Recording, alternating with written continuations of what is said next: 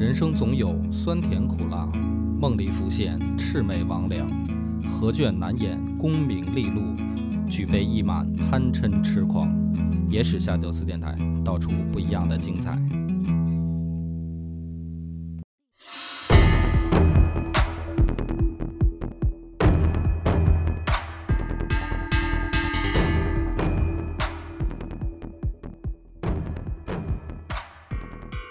大家好，欢迎收听《野史下酒》，我是主播恶霸波。我是默默，咱们上一回呢讲到房玄龄要挂了，然后临死之前呢，老头儿颤颤巍巍的又给李世民上表，啊，就是要劝谏陛下不要再东征高丽了。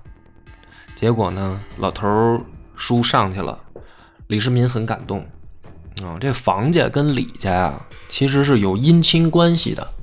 就他不是简单的臣子的这种关系啊，因为房玄龄的儿子房遗爱娶的呢是李世民的第十八闺女，啊，就是高阳公主。于是呢，这个李世民看着老头上的这封奏表啊，有一次呢，闺女就是公主回入宫啊省亲的时候呢，李世民就说说你看看你公公是吧，都已经这个一把年纪了。啊，而且呢，已经病的已经很重了，还在担心国家社稷。这个老爷子，哎呀，可敬可佩。于是呢，就把他的这两个儿子，就房玄龄的两个儿子，都都加官进爵。说这么热闹，但是老头儿的意见呢，李世民是左耳朵进右耳朵出，也没听，就打定主意，就打定主意了，谁说啥都不行。没错，就就是得揍高丽啊。这个之前我看有朋友留言说，高丽啊和高句丽不是一回事儿啊，说这个有点迷糊了，以为我说错了，对吧？既然有人留这个言呢，我就再强调一下啊，就是当时的这个朝鲜半岛的局势，我再在这儿再强调的说一遍，免得有人老以为我说错了。就是当时李世民要揍的这个叫高句丽。史书上会把它简称成高丽，嗯，不同的史书会简称它。这个国家呢，就在朝鲜半岛北部，而且呢是当时面积很就算是很大的一个国家。这个高句丽也好，高丽也好啊，跟现在的高丽棒子没有关系。那么，在这个高丽的南边还有两个国家，一个叫百济。一个叫新罗，那么现在这些高丽思密达们的祖先是生活在新罗那个国家，后来呢，等于高丽跟百济都被中原王朝打败，也就是唐朝给它灭掉了。灭掉以后呢，新罗开始发展，逐渐壮大，然后相继的吞并掉了原来百济和高丽的部分地盘儿。最后呢，发展发展壮大起来的是这个新罗。那么新罗呢，它直到明朝的时候，就是已经很多年以后，老朱家出现的时候，这帮啊思密达们跑到中原王朝来找老朱，说可不可以给我们个名分？大明朝呢就问说你们是谁？然后他们非说自己是高丽。就说行，高丽我们查过史书，知道有这么个国家。你们要叫这名字呢，也可以，反正你们自己说他是他后代，那我又没有必要给你找找祖宗，所以就把思密达们就是说他们就叫高丽了。从明朝以后，所以不是我说错了，这会儿我很清楚，这跟高丽没高丽也好，高句丽也好，跟高丽棒子没关系，对吧？那我有一个疑问哦，嗯，他们为什么不叫新罗？就是他们后来地盘大了，他们就想把自己的历史往前找，你明白吧？就是说我们是一个历史悠久的国家啊，对对对。但是问题是什么呢？问题是高句丽，它的历史比新罗长。嗯，就是你在问他说你新罗之前是怎么回事，从哪个朝代来的？他说不上来，嗯，那他就只能说我们之前就是高高句丽，高丽，哦，他是这么解释的。实际上他们就不知道自己更往前是谁，在哪儿，就不是像现在大家是宇宙思密达吹的，是吧？嗯他们那会儿就已经知道什么孔子是是是他们的也好，还是什么，他他不知道，他他能找到的就是我最近呢有一个国家在历史书上哦，高句丽，这历史比我们还早好多，这就是我们祖先，他就他就是这么认为的，嗯，对吧？知道了，所以这个事儿呢，解释清楚了，还得解释一个事儿啊，就是李世民不是没听吗？没听房玄龄的，还要打高句丽，但是呢又没成功啊。这一次准备出兵的时候没成功，没成功的原因是什么呢？西边啊出事儿了，什么呢？就是说西边有一个国家叫龟兹，写就是写作乌龟的龟，然后兹就是这个两点儿一个两点儿一横底下一个雪莉丝，呃，对对，就是那个兹，念成秋词嗯，啊，这也是有朋友热心留言这个让提醒我的啊。这个国家呢搞事情，他搞什么事情呢？不服从大唐管理。当时这个龟兹的国王叫科离不失弼，就简称磕碜吧。嗯科离不失弼，反正念着也不顺嘴，也不好不好讲。科离，嗯，磕磕碜磕碜，磕碜国王呢，就是不不服大唐，也也不来朝贡，而且呢，这个拉着这个一些西突厥的呃余部，还有其他周边的小国呢，这个对抗大唐。他的这个对抗就是什么呢？比如说抢劫一些你的商队啊，不派使臣交往，不朝贡啊，什么就是差不多就这意思。于是呢，这一回等于李世民想打高句丽的时候啊，又出了龟兹这件事儿，就发兵先去打了龟兹。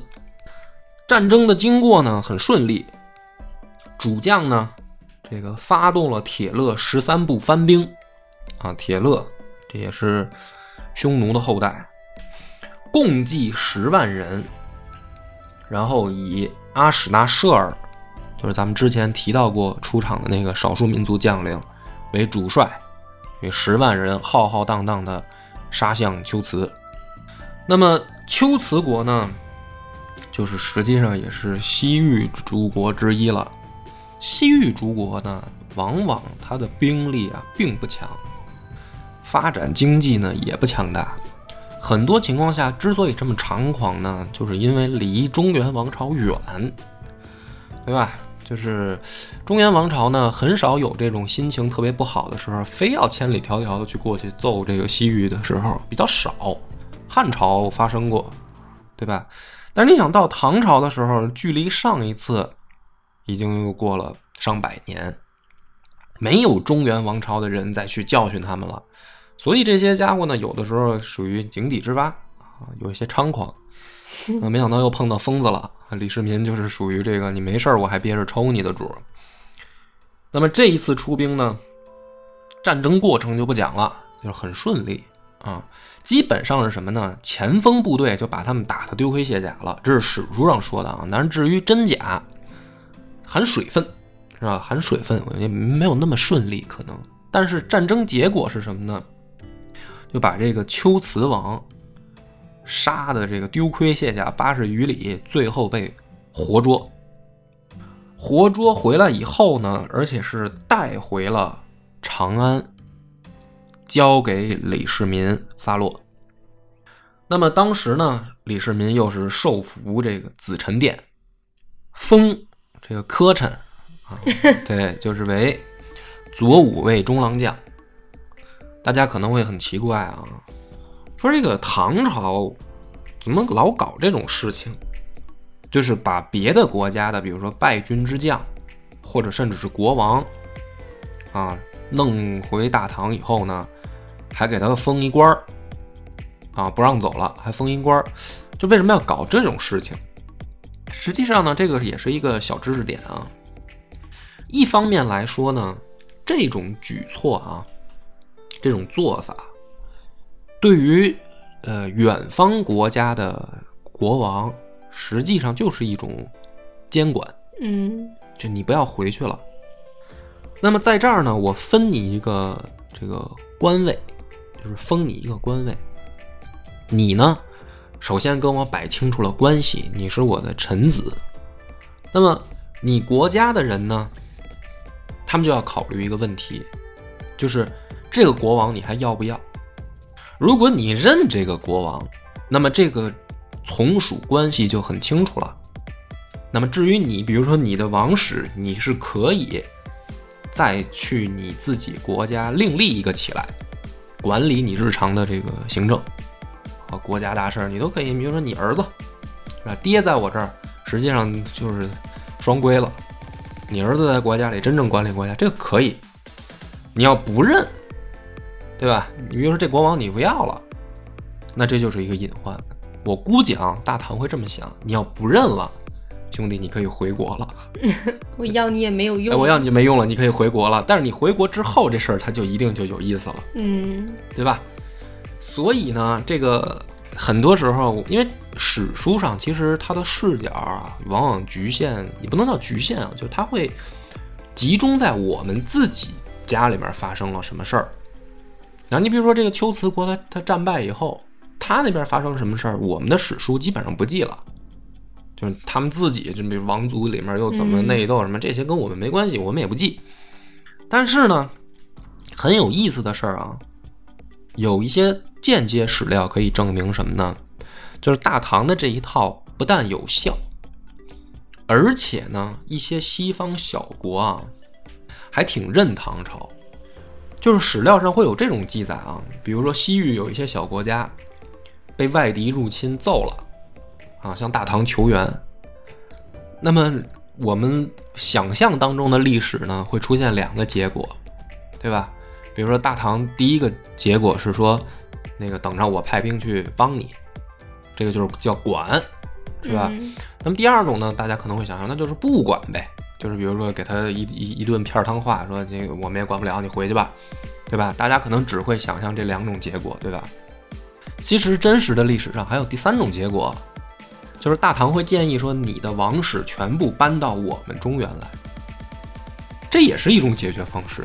嗯，它介于管和不管之间，很有意思。在历史上，我没有不管你，你的王室你全部都可以搬到我这儿来。我跟你，我甚至唐朝还出现说，我给你划片地儿，你你老百姓想跟着你的王室来都行，你在我这个给你划的这地儿里，你安家落户。你要回去呢也可以，但是我肯定是不会派兵帮你打仗的。嗯，就我保存你王室的血脉，甚至保存你国家的这个怎么说呢？叫叫整体的架构都可以来，我给你地方还，所以这个就可能现代人就会很不理解，说这叫什么管啊？对吧？这叫什么管？那不是国家如果都被人占领了的话，这不就相当于王室灭亡吗？但是你要知道，在古代不是这样的，古代。大部分的文明或者国家啊，它的所谓王室是否存续，不是看有没有地盘儿，就只要我这个家族还在，那就叫存续下来了。认的啊，就那我们就是存续下来了，对吧？那如果我这个家族被人家灭了啊，就是人为的说我肉体消灭了，被消或者叫被消灭了，这个叫真正的完蛋了。嗯，啊，那么不管是说。古代的，比如说国外还是我们自己中国人啊，都是认这个。你比如说，呃，前朝被灭了，啊，就咱们朝代更替，前朝被灭了，那那个前朝它是不是还有血脉延续？嗯，啊，你比如说这个夏被商灭了，夏朝被商灭了以后，夏的后裔是有自己的小国家的。在商商朝的地盘里面，他有一个自己的国家。夏商都被周灭了以后，夏商在春秋的时候也有自己的国家。那样的话的意思就是说，他的王室是延续了。那我们古代也是这样。你比如说，就好比说，比如说三国也是。三国，比如说曹操把把这个不是不能说是曹操啊，曹丕就曹家把刘家的天下篡了，篡了以后，刘家的王室还是可以用自己的。仪仗就是我还是天子，你也是天子的这个，我给你保留一个一小片地方，嗯，你在你这一一亩三分地儿里面，你过你自己的王室生活，嗯，对吧？所以呢，大唐会出现这个情况，就是说我管的方式是我让你肉体上还继续 存在，这就是就这就叫管，这也是大国威仪。而往往是什么呢？大唐这么一管的话，反而那边啊还认，嗯就他还认。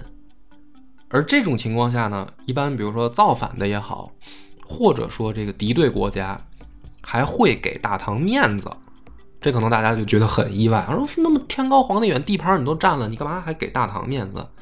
哎，它就是这个问题，因为利益要最大化，对吧？就是说，你周边的国家，他们在我们现在的词儿叫外交态度上对大唐是什么态度，对吧？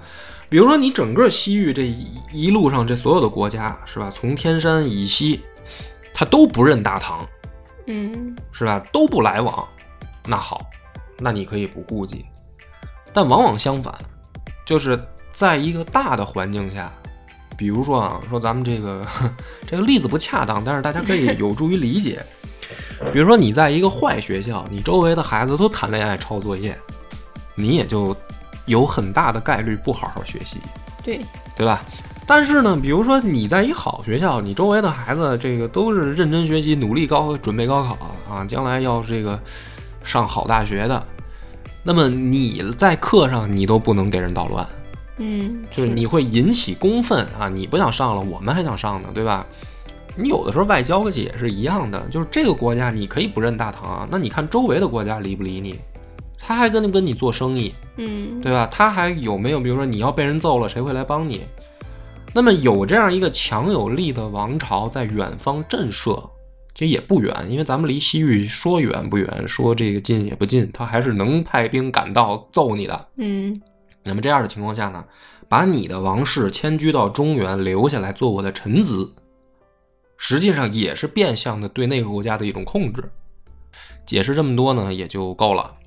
那么，解释下一个问题，因为这一集的重头戏呢，是大家最喜闻乐呃喜闻乐见的这个呃野史，就是后面要发生这个 儿子跟自己媳妇儿乱搞的事情了。但是在前面呢，我还要故意拖延一点啊，就是把这个呃历史的部分要再再补充讲清楚一点。就是他不是这一次因为打秋瓷没有去打这个高句丽吗？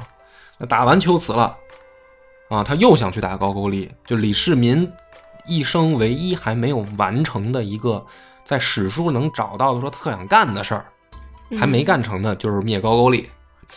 打完秋瓷又想又想打，然后就生病了。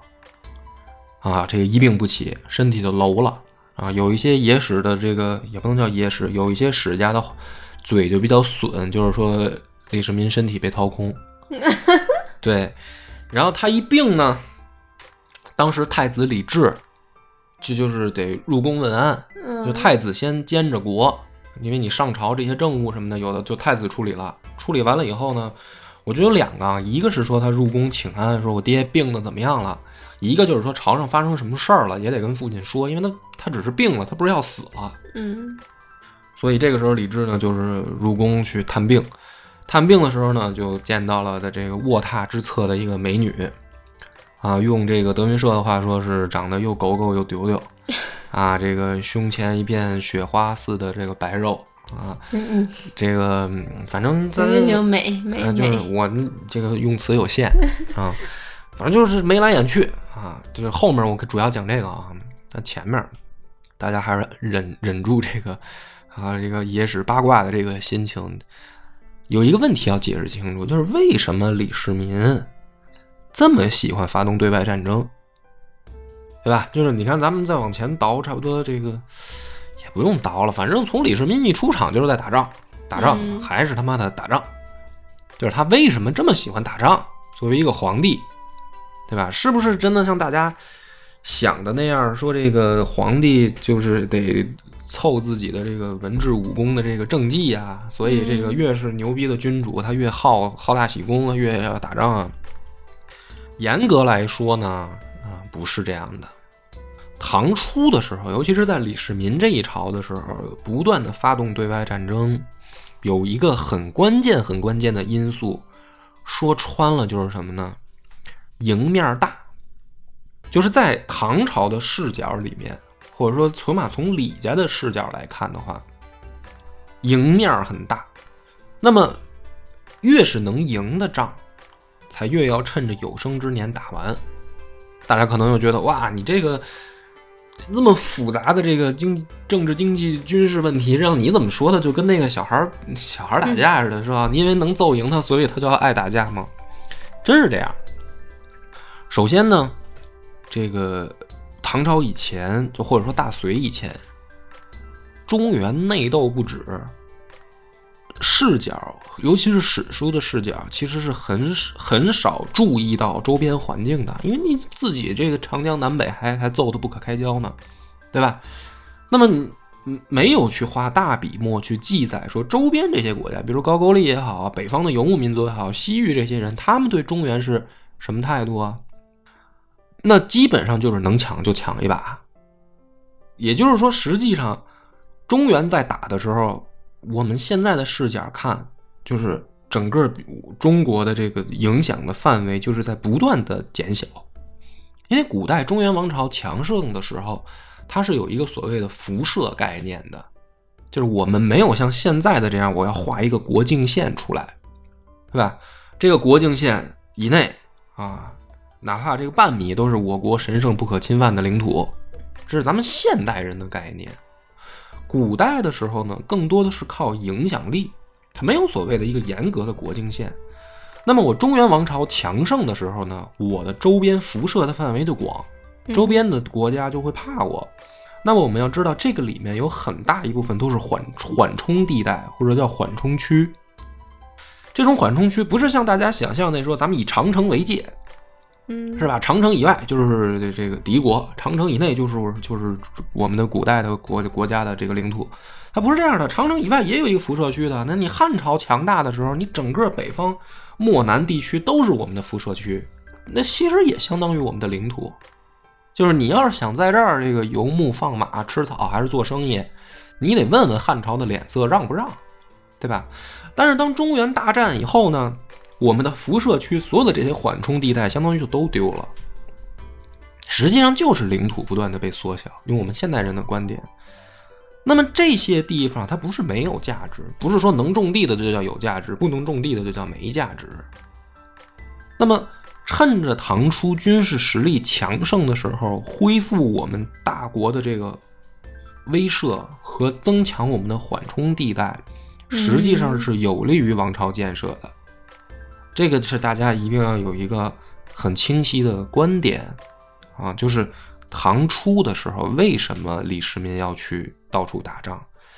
因为隋朝灭亡以后，这些隋朝建立起来的威慑地带通通就丢失了，所以他要重新建立。那么最关键一点是什么呢？确实能打，打得过。那大家就会奇怪了，说啊，这能打得过，怎么高句丽那个没没打下来啊？是吧？尤其是上回咱们一讲完这个安世成这个，还有好多热心的这个听众去看了韩国拍的安世成那个电影，看 看完了以后，发现上当受骗，发现那个电影里边李世民被棒子们拍的还射瞎了一只眼，是吧？哎，那么这个大家说，这你不是说能赢吗？怎么还还没打过呀？这个能赢呢？它有几方面因素啊？比如说，除了这个打高句丽不顺利这件事儿之外，为什你看为什么打北方游牧民族也好，还是打西域这些诸国也好，都很顺利？甚至你在史书上看，你都觉得匪夷所思，就是好像也没怎么认真过招，人那边就不行了，就溃败了，然后唐军就胜利了，一会儿逮这么一个国王，一会儿逮那么一个可汗就回来了。就说是是这是真的假的呀？不是吹牛吧？这为什么呢？首先高丽失败呢，不是因为这个我们的战斗力不行，就是客观的地理条件决定的。因为你只有一个一个春天可到这个夏天可用，一旦进入秋季就是该拉响警报了，一旦进入冬季你就必须要撤退了，对吧？而且战线很长，补给困难。嗯，那不代表说高句丽的这个。军事素质和战斗力就真的比大唐强，那肯定是不如大唐。嗯，这是第一点。那么当时放眼整个唐朝周围的其他的国家，甚至你可以放眼整个亚洲大陆，没有人能够赶上当时唐朝的战力。嗯，这个不是吹牛，它有几点原因。第一点呢，比较浅显的啊，就是说，呃，伪军迷都谈军备，啊，所以我说第一点比较浅显的道理是什么呢？唐朝的冶炼技技术跟矿产能力是绝对当之无愧的，当时亚洲第一。那么当时，甚至好多武侠小说都都知道这个最基本的知识啊，就是唐朝的冶炼技术打造的唐刀，它的坚韧程度。是能够，我这个我之前讲过，作战的时候，一把这个丈刀，就是带长柄的这种双手拿的刀，抡起来以后，力气大的人可以劈下去以后，人马俱碎。哇哦！就是对面如果是一个骑士，他冲过来啊，一个武士拿着这个唐唐时的这个唐刀去抡他，是能够连人带马一块斩断的。这太厉害了。对。而且唐军作战的时候不是靠单兵作战，他基本上都是一排刀兵。作战的时候是抡起一排刀，就是你如果不管是步兵也好，还是骑兵也好，你你要是敢冲过来，我们就是集团式作战，就是我一排刀抡过去，像墙一样。那么实际上战阵，它的作战能力最重要的就是说你的武器比别人先进，嗯，然后你的铠甲的防御能力强。唐朝的时候的铠甲，基本上能够做到什么呢？游牧民族的箭是射不穿的。什么叫射不穿呢？就是说，好一点有钱的游牧民族可能还能有个金属箭头，差一点的游牧民族，它基本上都是用的骨质箭头，就是兽骨骨头磨成箭头，然后放箭。这个玩意儿面对唐军的铠甲是压根射不穿的。就是你可以去看一下那个《长安十二时辰》里面他们穿的那种铠甲，那个还原的还是不错的。这样的装备对上周边的国家，基本上如果从这个军军事的这个呃怎么说呢，叫装备上来讲，首先就胜人一筹。而且呢，大家不要觉得说这个游牧民族他们这个骑兵就能力就很强，这个是一个我们。怎么说呢？是尤其是到了后代啊，尤其是这个宋明的时候，大家受到的误解。什么误解呢？就是觉得好像游牧民族都是骑兵冲阵，就是这个游牧民族一帮这个野蛮人啊，理着怪异的发型啊，跟这个《西游记》里面的喽喽一样，喊着哦，然后骑着马，抡着马刀，什么圆月弯刀冲过来就砍人。那都是宋明以后了，尤其是宋朝以后。那游牧民族才发展出来这样的作战方式，嗯，但真正的这个宋朝以前，就是从汉朝到唐朝，大部分的游牧民族的作战方式都是骑射，就是他只能做到轻骑兵，然后马上也没有什么很重的铠甲，人也没有很重的铠甲，他靠马的机动能力呢，在马上射箭，射你，这个玩意儿啊。就是说白了，面对唐朝大军团作战的时候啊，根本就没用。就是你只能是什么呢？面对一些老百姓，你你你威风威风。到唐朝时候，这招根本就不管用，因为你打不过我，你箭都射不穿我，你敢离近了，我就劈碎了你。嗯，这就是说，在汉朝时实际上也是这样。大家老觉得说，这不是匈奴很凶吗？然后这不是搞得汉武帝这个受不了了，才派卫青、霍去病什么的去揍他们吗？其实不是。就是汉武帝打那一仗，他心里面很清楚，我能打赢。这个就是说，李陵为什么敢带七千这个弓弩兵就深入漠北？那是因为后来为什么败了？他妈箭射完了，人家十多万骑兵围上来了，他才七千人，他不败是不可能的了，踩也踩死了。但是只要他还有弓箭，这十几万骑兵就是弄不了他。就是从装备上来讲，从作战能力来讲，打汉朝时候，游牧民族比那个中原步兵都差远了。嗯，所以到唐朝时候，这个情况依然没改变，而且唐朝步兵还他妈比汉朝步兵强，弓弩也发展了。这样的仗，不趁着赢面大的时候打，就是没有任何道理不打。首先就是说能打赢，这是第一点。第二点是什么呢？这个我觉得我就怕遇着杠精啊，我现在都怕了，所以我再多解释几句啊。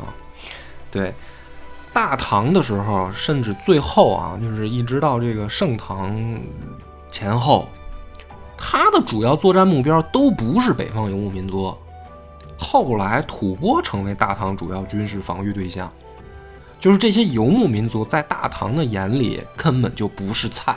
嗯首先，李家本来就了解游牧民族，就是你怕是什么呢？怕我们其实谁也不知道对方的根根底，就是我是跟你陌生的一个人，我们两个打架，就跟打架一样，你街上碰着一个路人，对吧？我也奉劝各位不要意气用事，你知道人家练没练过咏春什么的，人家一出手要打十个，你受得了吗？对吧？那么知根知底儿，就是隔壁家的二傻子，不揍你揍谁嘛？就是这就是大唐的心态，你知道吗？我们知道你怎么回事儿啊。哎，解释到这儿差不多了。那么这个第第二个原因是什么呢？就是打仗为什么聊军备就很很浅显呢？更多的拼的是消耗。什么叫消耗呢？就是说你有没有一个强有力的国家的这个抓取系统，能够调动你的物资，嗯，能够调动你的这个人力，来续进一场战争，是吧？首先，古代打仗，尤其是我们中原王朝的这个步兵大集团作战啊，你往往看出了多少兵，这个东西是没用的，因为什么呢？打这一场仗，更多的是说你一个前方的步兵，可能后面要两到三个人为他提供补给，尤其是对外作战。就是为什么说隋炀帝这个大军出征几十万，那几十万不是他妈都是野战部队，它里面有将近一半以上，甚至是三分之二，那是补给部队。就是你前线的兵得靠后方的拉着这个嗯牛马车给你送粮食、送补给，这些人也是算在出征大军里的。你你不能说这个几十万都是野战部队，那如果是这么算的话，那他补给一定是上百万人在补给他，他是这样子来算账的。那么当时唐朝有这个信心，就是在于说，首先我们中原王朝的抓取能力本来就强，经过隋唐的这个磨合，呃，不首先士兵的这个作战能力跟这个战斗经验就有，因为本来中原内斗的时候，他们就已经上阵，就是杀人是一个职业活儿。啊，没杀过人不一样。你看好多那个王朝到了中期以后，为什么怂啊？你比如说清朝，清朝为什么到后来这个谁都打不过呀？是吧？老说八旗没落了，八旗这个不勇敢了，这还真不是。他不是说人为的说我们就不争气，八旗没落了，那没办法，那你这这二代三代们他妈没杀过人，嗯是吧？那对面一开枪，这边真害怕，一放炮就跑了。他是没有作战能力。唐初的时候不一样啊，这帮军队都是他妈杀过人的，就在内斗的时候就已经历练出来了，然后又有大量的这个国家抓取能力给他们提供补给。这个呢，也要感谢隋朝大运河的开通，杨家父子给 给这个李家父子留下了好大的国库啊，嗯就里面的粮食是够大唐唐初的时候吃个十十几年用不完的。人他妈死了不少，隋末大乱了以后，人口锐减接近一半儿，这粮食还在啊。对，那你不打你等什么呢？对不对？就是这花钱的地方，你还怎么怎么拉动内需？你说这是开玩笑啊？这不叫拉动内需啊！发动对外战争绝对不是拉动内需啊，这个必须强调。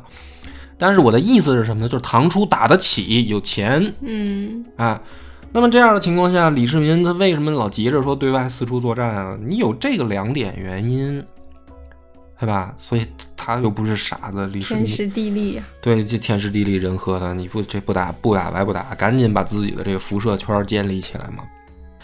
这个差不多讲到这儿，我觉得该进入大家喜闻乐见的环节了啊，就是这个呃李家的这个丑闻啊。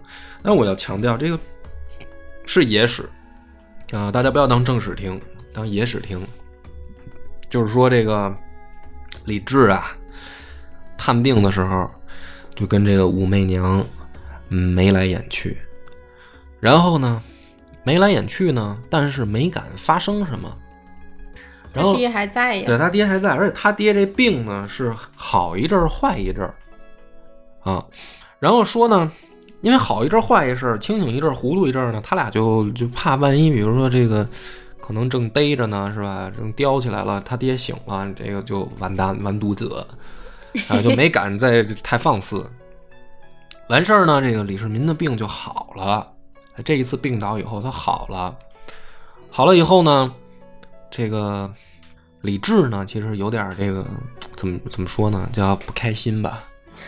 啊，就是我的女人啊，对，就是少了约会的机会啊，就是就是这段唐唐朝的这个野史就太野了，就是反正李治也结婚了，媳妇儿姓王，王氏。但是呢，就说这男人吧，就是家里边的不如外面的啊，这个妻妻不如妾，妾不如偷，是吧？偷不如偷不着。他现在就属于很激动人心的偷不着环节，就是日思夜想，盼着老爹出事儿，是吧？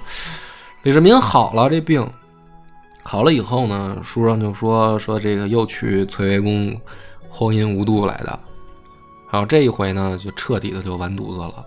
就就是又又不行真，无度了。真对，真真倒了，真倒了以后呢，这个描写的很细致到什么程度呢？说有一回啊，这个李治去进去探望父亲，然后呢，武武媚娘呢就在旁边就是熬药伺候啊，伺候呢，然后就说说，哎呀，说殿下，说看你这个鬓边都生出白发了，就有几根白头发。嗯，这个史书上说那意思呢，就是太子仁孝，就是看父亲病了，是吧？这个没日没夜的随侍在侧，然后呢，心里面也着急，头发都白了几根儿，说说这儿子孝顺。野史上是这么说的，说这个李治这个臭不要脸、臭不要脸的呢，说说这个你可知道我为何白了发？是日夜思念你，然后我的妈呀这个没有得手，急的，哇！我说武媚娘好感动啊，这个心里面好好开心。然后呢，就这个就是说，哎呀，这个，嗯、太子不要不要瞎说啊。然后这个时候呢，外面有人进来，然后说武媚娘呢，还假装说那个啊，太子稍等，我我出去一趟，就回房取一些东西。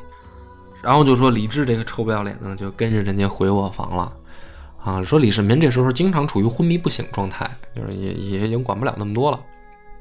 完事儿呢，这两个人啊，在卧室就发生了一些这个不可描述的事情，不太容易描述啊，反正可以用一些这个拟声词，是吧？就是 就啊，就这种事这这种事儿，完了还赌咒发誓啊，这个将来肯定呃不能辜负你，是吧？然后呃武媚娘说我不信啊，说这个男人的嘴骗人的鬼，嗯，是吧？说你这个你得给我留一些信物，然后李治呢就留下了一个什么九龙玉佩什么的，说说反正我以此为证啊，将来我一定不会辜负你，就得手了，把自己老爹的这个女人给办了。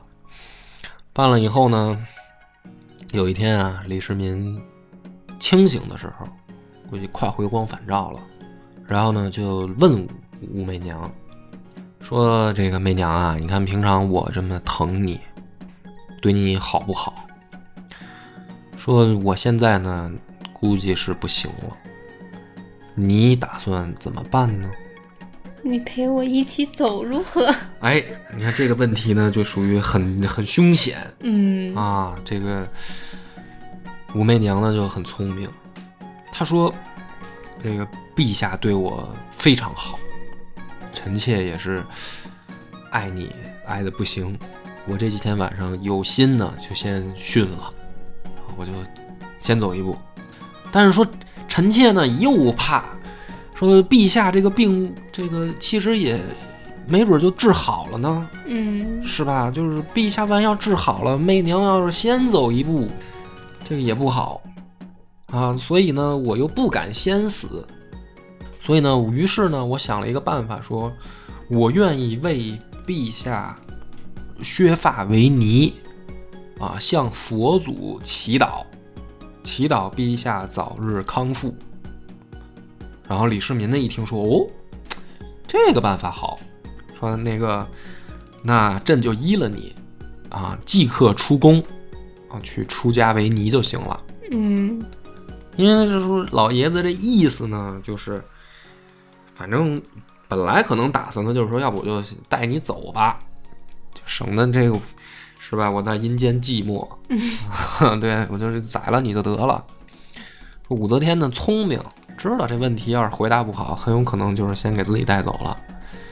那就是说我出家为尼呗，我这个出家人了，你也不用担心了，是吧？担心我给你戴绿帽子，实际上都已经戴上了，绿油油的，可这这不是都已经戴上了吗？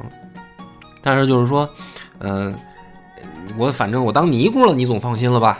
我也就是这辈子也就也就是也就是他了。完事儿呢，李世民说那好，我就放你一马。然后呢，说李治就着急了，你看这戏啊，所以说野史千万别信，但是大家就就是听听当个乐儿呗。李治就着急了，说：“哎呀，你怎么能出去当尼姑呢？”然后武则天说：“你傻呀！我要不这么说，你爹就把我给弄死了。嗯，”哦，李治说：“啊，那倒倒也对啊，这这有这个可能。说那这怎么办呀？说那你这出去当尼姑，咱俩怎么约会啊？我这两天见不着你。”然后呢，武媚娘娘的意思就是说，说要是等将来你嗯继承大统，就是你想着来接这个接奴家回宫啊。不过反正呢，到时候想必你身边也这个其其后宫嫔妃这个佳丽如如云的，你可能你也就想不起来我了，是吧？然后这个李治说：“那不可能啊，我这个怎么可能是这样的人呢？我我对你肯定是始终如一的，是吧？咱们就打一个分手炮之类的，再 对，然后就是两个人就啊就约定好了，就是后来大家不，其实这也不是什么这个很生僻的这个野史，因为大家都知道吗？后来出家感业什么感业寺嘛，嗯然后李治不就又又追着去去找他去吗？对吧？就是在李世民生病这这个时候，两个没羞没臊的就约定终身了。这是野史说的啊啊！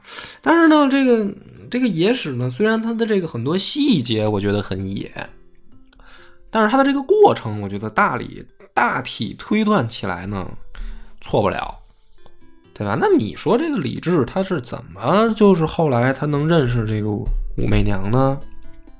他如果前面没事儿的话，假如是吧？他假如就是后来可能到庙里不小心看到一个美女尼姑就动心了，不不匹配啊，这个身份、是吧？他一定是前面他爹的好的时候他就注意到了，所以这个野史呢，反正没有直接证据，嗯，当个乐儿听。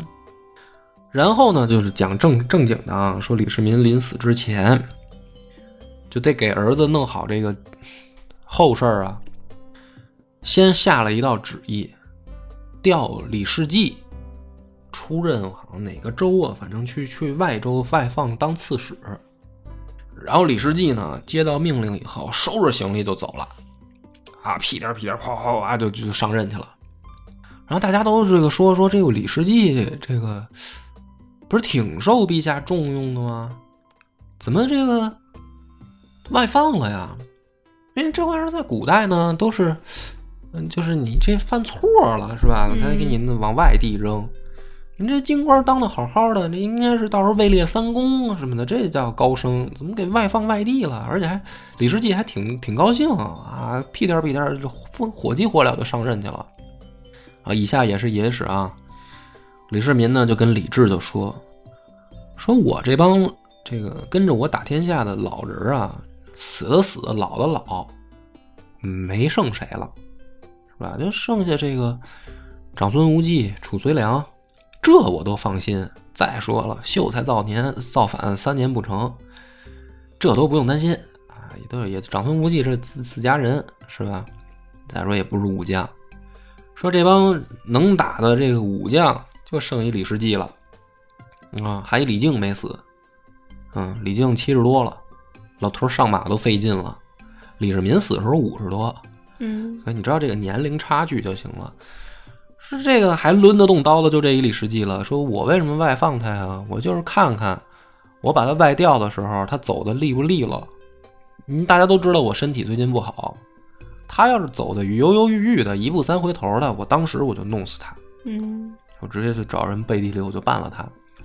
他要是这个风风火火的上任，听着命令就就赶紧就干活去，这说明忠心可表，就留他一命啊！野史啊，别较真儿啊，李治听了说这个明白了，那爹你什么意思？李世民就说啊，说等我死了以后，因为你也得用人啊，嗯是吧？这个人忠心可用，你把他召回朝来，然后再给他加官进爵，这样的话呢，你对他就有恩情了，他你就能用他了。但是呢，这个野史里面呢，就说说这个李世济也是个老油条，早就看穿了李世民这点心思了，就是你这不就是试探我吗？我就赶紧我就走，啊，就等于这个油条就是狐狸对狐狸是吧？都是本地的狐狸，非得玩《聊斋》的这种状态。反正这个李世济这事儿就解释清楚了。李靖呢，没多久就挂了，啊，就李李世济走了以后，李靖就挂了。挂的时候呢，也讲一句吧，就是他这个媳妇儿，在他挂之前，啊，荣宠无比，就有洪福记嘛。据说他他这个媳妇儿呢，原来是，呃，杨杨素的家妓，然后呢，看在李靖还不得志的时候，媳妇儿就看上李靖了，然后呢，玩了一个夜奔，就是大晚上两个人就私奔了。哦，私奔了，然后这不就是《唐传奇》里面说就碰上裘让客了，然后这不是风尘三侠说的就是李靖他媳妇儿洪福记和这个裘让客。李靖死之前呢，媳妇儿风光大葬啊，然后没多久呢，李靖也就随他去了，两口子，所以把这个大唐战神呢讲的这么不声不响的就没了呢，很遗憾啊。如果想听李靖的故事呢，可以去听《将星璀璨》的最后一集啊，去网上搜搜能找着。就不单讲他的故事了。那么剩下的事儿呢，就比较简单了，就是这个李治就继承大统了，呃，改元永徽，我要没记错的话，这个年号改元永徽。然后呢，封这个长孙无忌、褚遂良啊，开府仪同三司，然后位列三公。长孙无忌位列三公，然后褚遂良是做侍中啊。今就是中央的这点事儿就交给他们，辅佐这个太子左右，这相当于就是咱们所谓的顾命大臣。然后把李世济呢也就招回来了。然后永徽的时候呢，就是这一朝李李治刚刚上位的时候呢，史书的评价是不错的，主要呢是老爹留了一个好班底，嗯啊，内部太平。嗯，到他这儿，大隋朝的米还没吃完呢，也也算比较富裕。外敌呢，该扫的、该灭的都都都平的差不多了啊。这个西边突厥的这个小部落的可汗也好、酋长也好，没少往大唐送啊，给逮回来。那么还是一个问题，高句丽。不过呢，这个时候呢，李治还没有做决定的时候，长孙无忌跟褚遂良就把这事儿给否了。他们俩就直接就跟李治说别打，原因我之前也讲过很清楚，隋朝就是出这个问题，你爹这么英明神武也没打下来，是吧？你比我这不是他们说的啊，我猜啊，可能俩老头就说你那意思，你比你爹怎么样，是吧？你要是没你爹那两下子，您也就别琢磨这事儿了。所以呢，永徽初年的时候，等于这个高句丽的事儿就就搁下了。你看我老提这事儿，因为这事儿还没完，嗯先搁下了。然后呢，这个臭王八蛋呢就把武则天给忘了，就是武把武媚娘给忘了。他封呢他媳妇儿王氏为皇后，然后这个王氏他爹，我要没记错的话，还应该叫王仁佑。王仁佑呢就非封为魏国公啊。然后这个新的一支外戚力量正在冉冉升起。那为什么铺垫这一句呢？是吧？那大家也都知道，这不是后来武则天不就回来了吗？啊，嗯，这这支外戚要倒霉。那么讲到这儿的时候呢，基本上咱们这个李世民就同志就是告别我们这个瑰丽盛唐了。点评一下呢，就是对于李世民同志呢，我我的这个解读算是野史居多，推测很重 啊，尤其是大家这个比较喜闻乐见的这些重大疑案啊，比如说这个杀兄弟，这个逼爹，然后还有睡前朝皇后，以及这个晚年这个老牛吃嫩草这些事儿呢，大家都当成野史听啊，都是我一家之言。总的来说呢，从历史上来看，李世民还是一个英明神武的皇帝对对对，啊，功公追这个前前帝吧，就是我这应该怎么说，就是反正他可以比肩他之前那些圣明君王，他之后呢，这个秦皇汉武，这都是中国历史上有名的帝王。总的来说，是一个好皇帝，开创了大唐这个基业的人啊！而且从历史上，大部分的史家的评价都是说李世民比他爹李渊强，我呢绝对的认同对对，啊这一点。你甭管他是怎么上的位，反正他比他爹强啊！他能把爹，就算他能把他爹逼退位，那也证明他比他爹强，就是这很简单的逻辑，好吧？那么后面我就开始说是李治的故事。实际上是武则天的故事了。嗯，那么且听下回分解。我们的微信公众号叫“柳南故事”，柳树的柳，南方的南。如果还没听够的朋友，欢迎您来订阅关注。